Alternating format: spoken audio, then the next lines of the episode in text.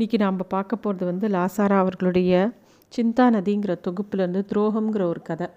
சிந்தா நதி தொகுப்பு முழுக்கவே லாசாரா அவர்களுடைய வாழ்க்கையில் நடந்த பல சம்பவங்களை நமக்கு கதைகளாகவும் கட்டுரைகளாகவும் கொடுத்துருக்கார். ரொம்ப சுவாரஸ்யமான ஒரு புஸ்தகம். எல்லாமே சின்ன சின்னதாக தான் இருக்கும். எல்லாரும் வாசிக்க வேண்டியது வாழ்வியல் வந்து இதை விட சுலபமாகவும் எளிமையாகவும் புரியும்படியாகவும் நெகிழ்வாகவும் சொல்லவே முடியாது.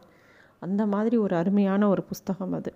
அதில் இந்த துரோகம் அப்படிங்கிறத தான் நம்ம இன்றைக்கி பார்க்க போகிறோம் இது எப்படி ஆரம்பிக்கிறதுனா ஏனோ அறியேன் இன்று மனம் ஏதோ பச்சாதாப நிலையில் பரிதவிக்கிறது.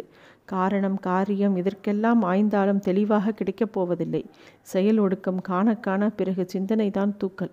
அதுவும் பழங்கணக்கில் புழுக்கம். குற்றங்களை ஒப்புக்கொள்வதில் இப்போது ஒரு இன்பம் உணர்கிறேன்.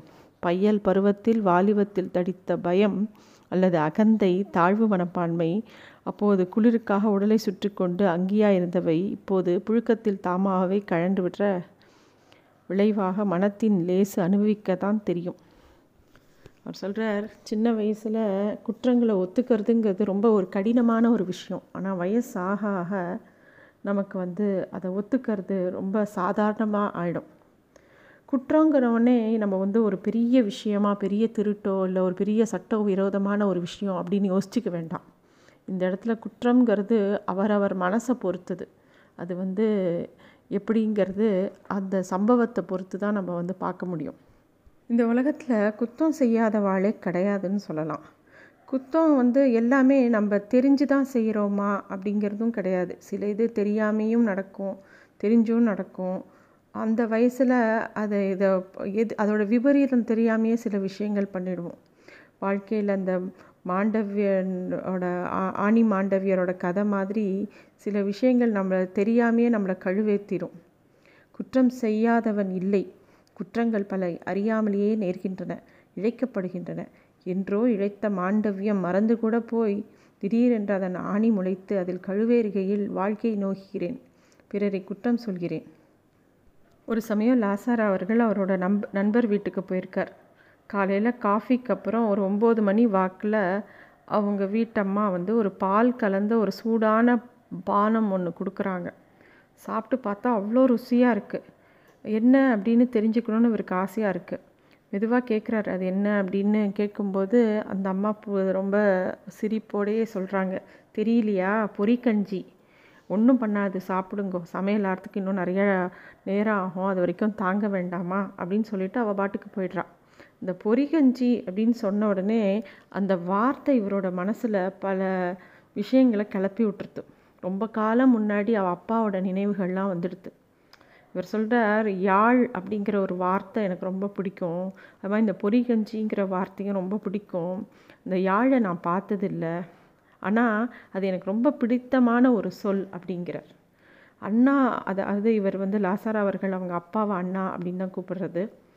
அவங்க அப்பா அதாவது அண்ணா வந்து ஒரு ஸ்கூலில் வேலை பார்த்துருந்தார். அது அதாவது அண்ணாவுக்கு அதே ஒம்பது மணிக்கு ஒரு திருக்கு கூச்சால இவ அம்மா வந்து பொறிக்கஞ்சியை எடுத்துட்டு கொண்டு போய் கொடுத்துட்டு வர சொல்லுவாராம். மதிய சாப்பாடு ஒரு பதினொன்றரை மணிக்கு மேலே ஆயிடும். அது வரைக்கும் அவருக்கு பசி தாங்கணும். அவர் வந்து ஆஸ்மா பேஷண்ட்டு அவரால் வந்து டிஃபன் சாப்பிட்றது அவருக்கு சரிப்படாது. அதனால அவள் அம்மா இந்த பொறிக்கஞ்சியை பண்ணி இவர்கிட்ட கொடுத்து அனுப்புவாராம்.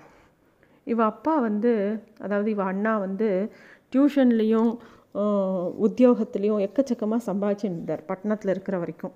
ஆனால் அவருக்கு ஆஸ்மாங்கிற ஒரு நோய் இருந்ததுனால டாக்டர் வந்து இவர் சிட்டியில் இருக்க வேண்டாம். இவர் ஏதாவது ஒரு கிராமத்தில் இருந்தால் அந்த தூய காற்றும் அந்த சூழ்நிலையும் அவருக்கு நல்ல விதமான உடம்பு ஆரோக்கியத்தை கொடுக்கும்.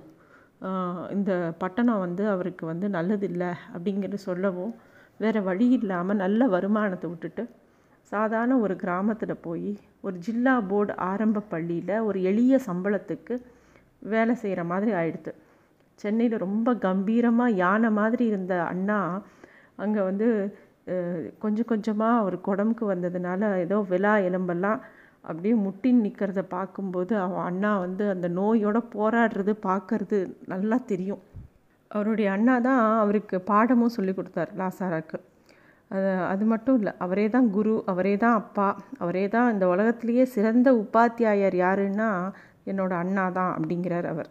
ஏன்னா அதுக்கு அப்புறம் பிற்காலத்தில் எத்தனையோ டீச்சர்கள்ட்ட படித்தா கூட அவ அண்ணா சொல்லி கொடுத்த மாதிரி யாரும் கணக்கும் ஆங்கிலமும் சொல்லி கொடுக்க முடியாதுங்கிற இவர் சொல்கிறார் அந்த நாளில் படிப்பு சொல்லி கொடுக்கறதுங்கிறது வேற இந்த நாளில் வேற. இப்போ என் பிள்ளைகளுக்கு சொல்லி கொடுத்தா அப்பா படி பரீட்சைக்கு பாஸ் பண்ணுற டெக்னிக்னு வேற இப்போ நீங்கள் சொல்லி கொடுக்குற விதம் விதம்லாம் செல்லாது அப்படிங்கிறா என் பிள்ளைகள் நான் வந்து கடை விரித்தேன் ஆனால் வருவார் யாரும் இல்லை அப்படிங்கிறார்.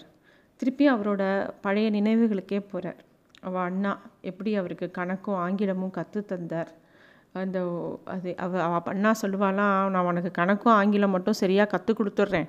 மித்த சப்ஜெக்ட்லாம் ஸ்கூலில் சேர்ந்தப்புறம் நீ ஏன் படித்து தெரிஞ்சுக்கோ? இது ரெண்டும் வந்துடுத்துனா மித்த எல்லா சப்ஜெக்டும் வந்துடும் அப்படின்னு சொல்லுவாராம்.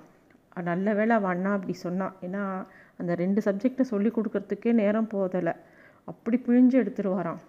அது என்ன காத்தால நே ராத்திரி எந்த நேரமும் எப் எந்த நிமிஷமும் கணக்கு பாடமும் ஆங்கிலமும் சொல்லி கொடுத்துட்டே இருப்பாராம்.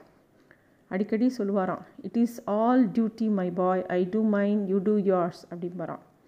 அவள் அண்ணா எப்பயும் ஆங்கிலத்தில் தான் இவர்கிட்ட பேசுவாராம். ஏன்னா இவருக்கு ஆங்கிலம் வரணுங்கிறதுக்காகவும் இவருக்கு இவரோட நன்மைக்காகவும் அவர் அப்படி தான் பேசினாராம் அடிக்கடி சொல்லுவாராம் all work and no play make Jack a dull boy அப்படின்னு சொல்லிட்டு not necessarily it make him also cunning அப்படின்பாராம்.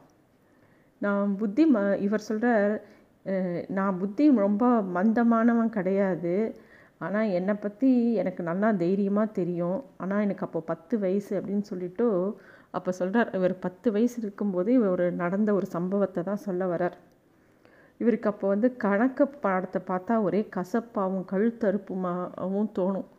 இது எவன்டா இந்த கணக்கை கண்டுபிடிச்சான்னு தோணும்.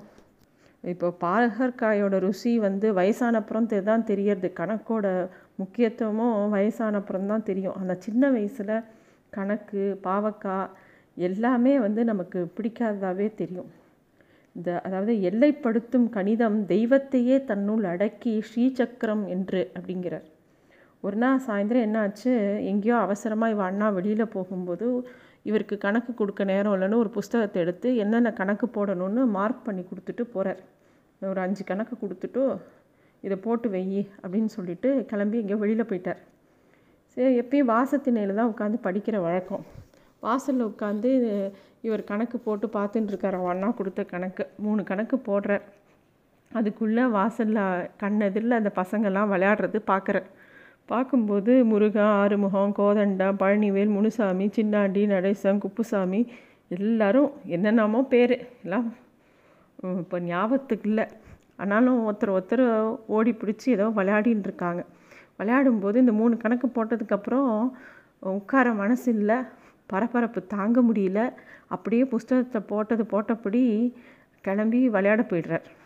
சா ராத்திரி ஆனவுடனே அவள் அண்ணா வீட்டுக்கு திரும்பி வர நேரம் ஆயிடுத்து. கிராமத்தில் வந்து ஆம்பளைகள்லாம் வீட்டுக்கு திரும்பி வருதுங்கிறது ஒரு பெரிய சம்பவமாகவே இருக்கும்.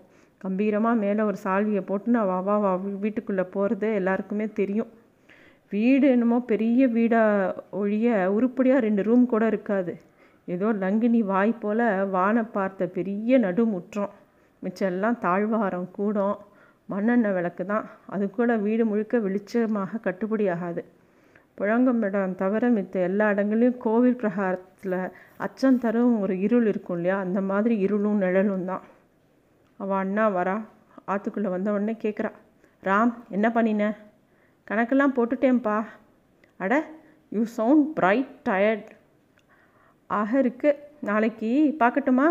இல்லை கொண்டு வா பார்த்துட்றேன் அப்புறம் ஆறின கஞ்சி பழங்கஞ்சி ஆகிடும் இதுதான் அண்ணா. எஸ் எஸ் தனக்குள்ளே மூழ்கி மொழ முணகிக் கொள்கிறார். அப்படியே அந்த கணக்கு இவர் கொடுத்த கணக்கு எல்லாத்தையும் ஒன்று ஒன்றா போட்டு பா பார்க்குறார் செக் பண்ணிகிட்டே வர்றார். ஒவ்வொரு கணக்குலேயும் எடுத்து ஒவ்வொரு ஸ்டெப்பாக செக் பண்ணி ரைட்டு ரைட்டுன்னு டிக் அடிச்சுட்டே வரார் அப்படியே வர வந்துட்டே இருக்கார். மூணு கணக்கு சரியாக போட்டுருக்கார் அதெல்லாம் பார்த்துட்டார். நாலாவது கணக்கும்போது திடீர்னு இது எப்படி வந்தது அப்படின்னு யோசிக்கிறார். ஏன்னா அந்த நாலாவது கணக்கில் இருந்து ஸ்டெப்ஸே இல்லை. கேள்விக்கு நேராக கீழே உடனே ஒத்த வரியில் பதில். அவள் அண்ணா அப்படியே திருத்திகிட்டே இருக்கும்போது வீட்டுக்குள்ளே கிச்சன்லேருந்து குழம்பு வாசனை வருது கூடத்துக்கு. அது என்ன நடுவில் கேப்பு? விட மாத்திரம் எப்படி வந்தது? ஏன் ஸ்டெப்ஸ் இல்லை? அப்படின்னு யோசிச்சுட்டே பார்த்துட்டே இருக்கார். இவர் பத்து வயசு பையன் லாசாரா அப்படியே திரு திருன்னு மூச்சுன்னு இருக்கார். ஓ அப்படின்னு அவருக்கு புரிஞ்சு போச்சு. அவள் அண்ணாக்கு. அவரோட கண் அப்படியே எங்கேயோ விரித்து பெருசாச்சு. மை காட் ராமாமிர்தம் நீயா? அப்படிங்கிறார். அண்ணா இப்படி திருத்தி போவார் என்று நான் நினைக்கவில்லை. அம்மா பண்ணே அம் அப்படின்னு கூப்பிட்றார் அவரோட மனைவியை. அவள் அம்மா அடுக்குள்ளையிலேருந்து வாசப்படிக்கு கிட்ட வரா மௌனமாக பார்க்குறா அப்படியே இவளையும் அவள் அம்மா பார்க்குறா அவளுக்கு எதுவுமே சொல்ல வேண்டியதில்லை. ஆனால் அவளுக்கு தெரியாததே இல்லை அப்படின்னு அவர் அம்மாவை பற்றி அவர் சொல்கிறார் அவள் அண்ணா ஒன்றுமே செய்யலை. எழுந்து அந்த பெரிய கூடத்தில் அலமாரியில் இருந்த படத்துக்கு எரு எதிர சுவாமி படத்துக்கு எதிர நின்றுட்டு கன்னத்தில் வேக வேகமாக போட்டுக்கிறார். பெருந்திருவே நீ தான் என் பிள்ளைய காப்பாற்றணும் தெரியாவிட்டால் சொல்லி கொடுக்கலாம். துரோகத்துக்கு நான் என்ன செய்வேன்? அப்படின்னு அவர் அப்படியே கதறார் இப்போ தெரிகிறது எனக்கு சொல்லிக் கொடுப்பதில் கண்ணா எப்படி தன்னை ஆகுதியாக அவள் அண்ணா எப்படி அதாவது அவள் அப்பா வந்து இந்த லாசாரா அவர்களுக்கு சொல்லி கொடுக்குறதையே தன்னையே ஒரு ஆகுதி மாதிரி ஆக்கிண்டு அப்படியே தன்னையே உருக்கிண்டு சொல்லி கொடுத்துட்டுருக்கார். அதனால் அவரால் அவர் பிள்ளை வந்து அந்த கணக்கு பாடத்தில் உடனே ஸ்டெப் பை ஸ்டெப் போடாமல் எப்படி ஆன்சர் வந்ததுன்னு கண்டுபிடிச்சதோட அந்த துரோகமானது அவரால் தாங்கிக்க முடியல. என்னை மன்னிச்சிடுங்கோன்னு நான் விசும்பினேன். மன்னிச்சிடுங்கோ மன்னிச்சிடுங்கோன்னு மந்திரம் மாதிரி சொல்கிறார் உடலில் பரவாட்டல் தாங்காமல் கூடத்தில் அங்கும் இங்குமாய் பின்னால் கையை கட்டிக்கொண்டு அலைந்தார். யுகம் கடந்தது. அம்மா பார்த்து கொண்டு நின்றாள். ஏதோ யோசனையில் I may forgive you but I can't forget what you have done வார்த்தைகளின் பொருளை காட்டிலும் அந்த குரலில் கசிந்த துயரம் தாங்க முடியவில்லை. விக்கி விக்கி அழுதேன். ஆனால் அது அந்த நாள். இருங்கள் யாழின் மீட்டல் ஓயவில்லை.